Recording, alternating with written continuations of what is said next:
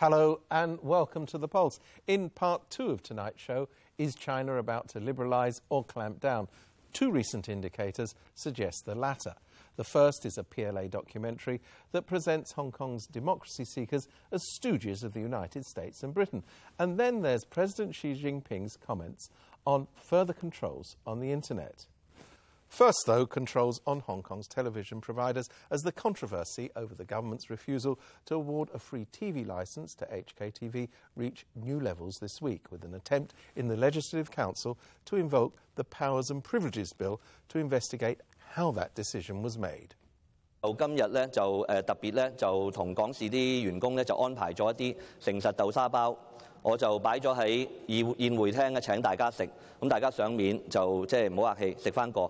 一陣發言嗰陣時咧，投票嗰陣時咧，揾翻個良心，講翻句真話，支持我哋引用權力及特權法調查呢件事。大眾市民所希望嘅嘢就係我哋呢個議會絕大部分嘅立法會議員。 能夠聽到市民喺呢件事上面嘅聲音，作一個最團結、最能夠可能一致投票支持嘅議案嘅動議。司法覆核點解喺今次呢件事件裏邊咧，係有一個好明顯嘅限制？根本上任何人，尤其是係立法會議員，根本上你如果理解或者肯去理解司法覆核本身喺今次事件上嘅限制咧，你根本上唔可以用。 The controversy has been raging ever since the government announced 3 weeks ago that it wasn't going to award a third new free TV licence. The public wants to know why the number of new licences was limited, why two applicants who'd apparently done little to prepare for the offer were awarded them, and why it's applying a protectionist attitude to the industry.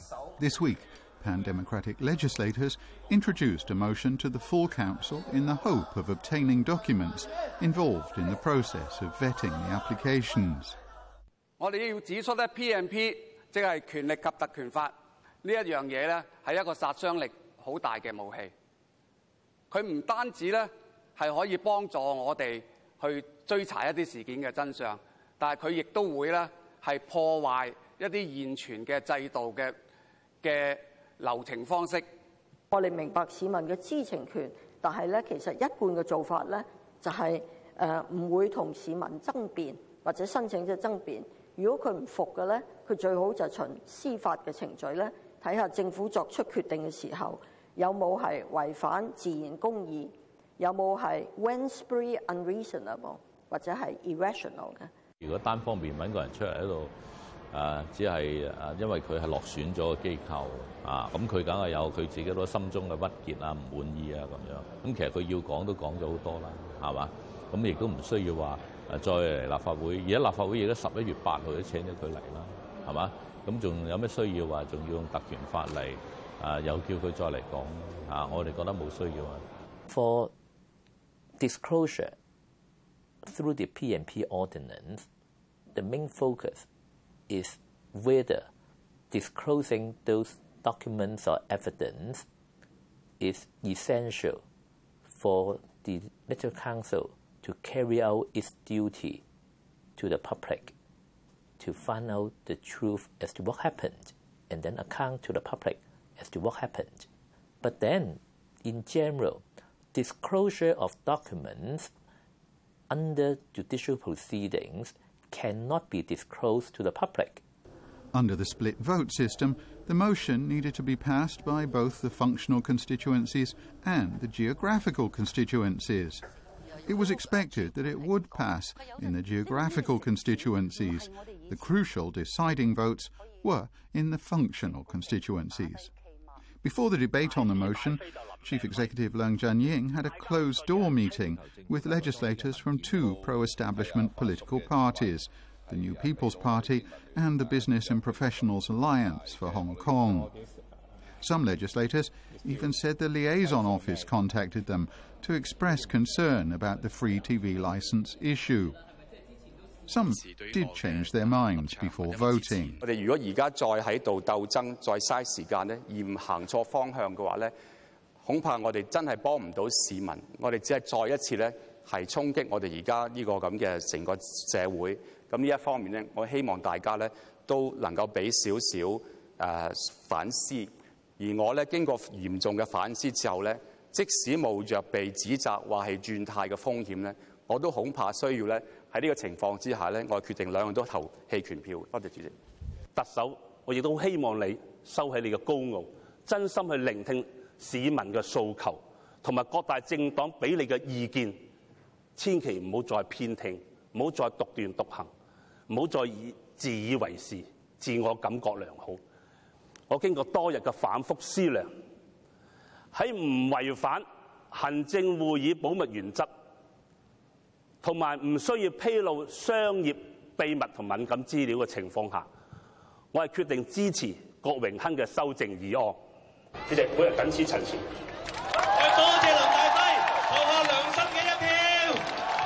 Roughly around 50,000 Hong Kong protesters gathered outside the Tamar government offices. Opposing them were pro-government protesters, waving Chinese national flags and singing patriotic songs. Many of them were from fellow townsmen associations and hailed from places such as Hainan, Guangxi and Shanwei.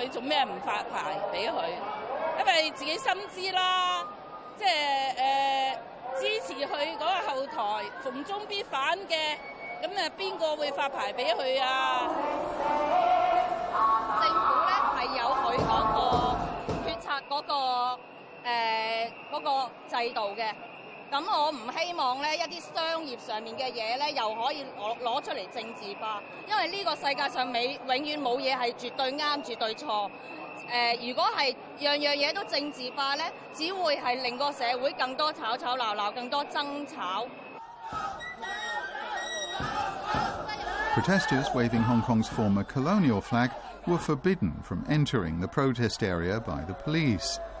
But the conflict between different groups of demonstrators couldn't be prevented. By Wednesday night, the motion debate still hadn't finished. As pro-establishment legislators left the Legislative Council, protesters expressed loud dissatisfaction. Apart from the public discontent with the current state of the television they've been getting, there's also anger over the apparent black box operation through which the decision was made. The chief executive initially used confidentiality rules to justify why no details of the deliberations would be released, even though many said the rules didn't apply that broadly. Partly to win over wavering pro-establishment legislators, the day before the Powers and Privileges Ordinance motion debate, the chief executive provided 6 pages of written explanation. It says, the assessment made by the Chief Executive in Council reflects an overall judgment. It has formed the view that Fantastic TV and HKTVE outperform HKTV in overall terms. The Council disclosed to all applicants the 4 consultants' reports and provided sufficient time and opportunities for the applicants to respond on these matters, which adhered to procedural fairness. It also added, it's unnecessary to invoke the Legislative Council Powers and Privileges Ordinance to intervene and politicise the matter. HKTV Chairman Ricky Wong replied that the explanation was incomplete, untrue and unfair. Few expected the attempt to invoke the Powers and Privileges Ordinance to pass. They were not surprised.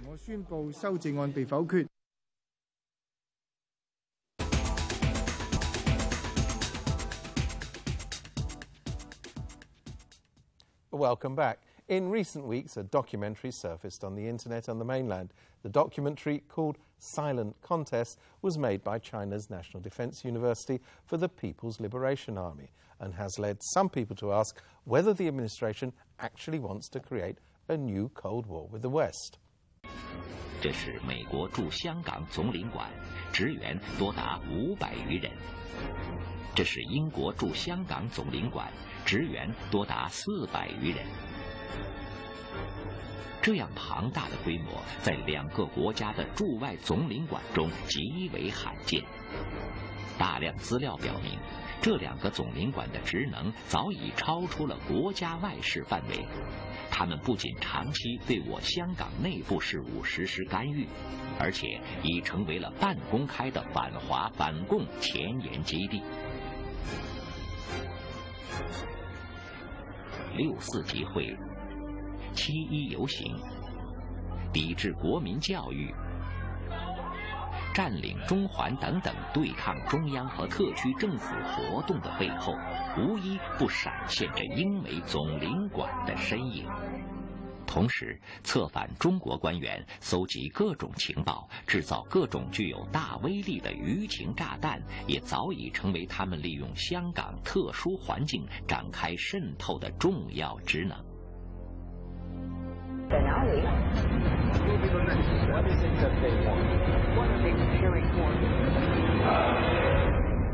？Those were among the views presented in Silent Contest, which also labeled among the mainland's enemies and destabilizing forces the Dalai Lama and the Uyghur democracy activist Rubia Kadeer. For a while, that documentary appeared on mainland websites and attracted a considerable amount of ridicule from Chinese web users. It has gradually been removed from all internal websites. But thus the removal suggests that there are still strong divisions among senior levels of the Chinese Communist Party. That's the question analysts have been asking. Being mobbed on the internet is not an experience the Chinese leadership much likes. And in a reported August speech by Xi Jinping, the Communist Party chief, he took a hard line on controlling the internet and ordering the party's propaganda machine to build a strong army to seize the ground of new media. And there are indications that the crackdown is going beyond mere words as censors are tightening control on the internet, shutting down websites for rumor-mongering and silencing outspoken social media commentators. Well, given the rhetoric of Silent Contest and Xi Jinping's recent hardline comments on controlling the Chinese internet, is the country spiralling towards a new age of Cold War rhetoric, or are the attempts to backpedal on these issues a sign of the struggle within the country's top echelons? With us in the studio are David Swig, who is the director of the Centre on Transnational Relations at the University of Science and Technology, and veteran China watcher Willie Lam. David Swig, can I come to you? Is this your view? Do you think that the Chinese government's policy now is becoming a more kind of Cold War policy? Whether there's a Cold War mentality, I'm not sure I would take it so far. I think that there's sort of a two-fisted policy, right? On the one hand, there's a desire to placate the internal nationalists. I think Xi Jinping's view of China Dream says it's a great country, it's large, it should have more influence. But I think on the other hand, we hear voices saying, look, you know, this makes things very difficult. If we want to get along with the countries of Southeast Asia, we have to make more concessions. We have to find out ways to negotiate. We recently had a guy I thought was a hardliner come down here to give a talk in Hong Kong, and he, in public, complained about excessive hardline policies. So, you know, I wouldn't say it's all one way. I think it's a two-sided policy here. Well, I guess that there are different voices within the policy establishment in China. I think it's not surprising that the PLA generals, there are quite a few who have good personal connections with Xi Jinping, who are advocating a more aggressive high power projection. But at the same time, I think there are more supposedly rational advisors who are advocating using, for example, economics-based diplomacy. So that's why, for example, in the recent visits made by Xi Jinping and Li Keqiang to the Southeast Asian countries, I think they're emphasizing economic cooperation, infrastructure cooperation, and so forth. So I think this double-fisted policy will go on. But can I just ask you about Hong Kong? Because specifically in this clip that we've just seen, you hear them referring to people who are opposed to the Hong Kong government's policy, the Occupy Central people, as being tools of foreign agents. That seems to me to be a slightly different approach, you know, all opposition is illegitimate than we've heard before. Well, it's true. I think it's an exacerbation of a familiar conspiracy theory. I think even at the time of Deng Xiaoping, there were references made in internal discussion within the CCP that Hong Kong might become a front line for hostile anti-Chinese forces trying to subvert the mainland socialist order. And recently, of course, there's been talk about this separatist movement in Hong Kong and so forth. So that's why the People's Study Overseas Edition recently ran an article saying that the Occupy Central forces represent a force of extremism, which is a term they usually use for separatists in Xinjiang and Tibet. So I think the conspiracy theory that somehow the CIA is behind the Occupy Central movement it's an entrenched notion within certain elements of the leadership, but it doesn't mean that they would continue, you know, to use only tough tactics. At the same time, they're also pursuing softer, united front tactics against some of the players in Hong Kong. It's important to remember, it was always shocking to me that after the 2003 protest march, I think the guy's name was Gao So-wen, he was the leader of the liaison officer, #2, publicly said that everybody who, he knew that everybody who participated in the march got $100 US from the American consulate. First of all, the consul general said he wished he had that much money. That's a lot of money, 500,000 people. You give everybody $100. I participated the second year. I didn't get any money. But the fact that a leader, a representative, an official representative of a Chinese government can stand up in public and say something that is clearly untrue for the purpose of propaganda and accusing the Americans of subverting and undermining the Hong Kong government and undermining China's control here. That, I mean, that's really silly. It calls into question sort of the veracity of what the Chinese government says, and I think that it, you know, it reflects back into this video that we're going to be talking about, that they can say outlandish things, outrageous things, and think that it's okay. We've got this meeting coming up, this important meeting of the Central Committee. Is there any real sign, other than the usual straw in the wind, that there's a big power struggle going on between the so-called liberals and the so-called hardliners? Well, will we see any of that? Well, I guess they will publish an ambitious economic reform blueprint. So I think there's a reasonably high degree of consensus within the leadership across the political spectrum that even though on ideological, political matters, there might be some signs of even a restitution of Maoist values. I think on the economic front, I think there's a consensus that they have to move towards the market. That means bringing in more market forces and curtailing some of the state control over the economy, for example. There's talk about a high degree of privatization of the 4 major commercial banks. There's talk about land privatization. Yeah, privatization and also allowing farmers to sell their pieces of land so that they can move to the cities and boost consumer spending, which the leadership agrees is very important because they cannot rely forever on exports and on government investments to jack up a GDP growth rate. So I think there's a reasonable degree of consensus to move towards the marketplace. Okay, that's the economic front. What do you expect to be seeing on the political front from here?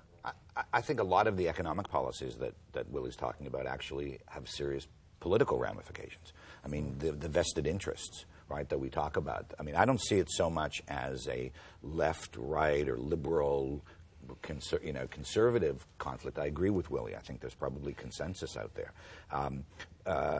So that's, you know, I don't see it so much as that kind of power struggle. And I think that one of the things that always strikes me about this meeting is that Xi Jinping's done remarkably well in terms of strengthening his hand. Nobody thought last year in October that he was going to be able politically to have the power to drive forward this reformist document at the 3rd plenum. The one thing I will say about politics, and then I'll let you in, Willie, is that one thing that we've heard about, and I'm not sure if that will really happen, is a separation of the courts and local governments. We've seen that discussed. And there seems to be a concern that local state in China is just too powerful. And they can use the courts to steal land, to do all, the corruption drive. These guys get away with it because they control the courts. And so we've actually seen, sort of rumors, but articles, reports in the press in Chinese saying that they're going to separate this. If they can pull that off, that's a big deal. Yeah, there will be some movement on legal reforms. Even perhaps the discussion about the abolition of the Lao Gai, this reform through labor regime and so forth. And certainly, I think we have to bear in mind that regarding economic financial reforms, I think Xi Jinping has talked about striking the right balance between reform on the one hand and stability on the other. So I think apart from bringing in market-oriented changes, I think they would also need to care about maintaining economic growth. 7.2% would be the minimum, as Li Keqiang said. And also Xi Jinping is also conscious about maintaining the party state apparatus over some sectors of the economy. But I'm going to have to, I'm sorry, we're going to have to wind it up here. Thank you both very much indeed. We'll see you at the same time next week. Until then, goodbye.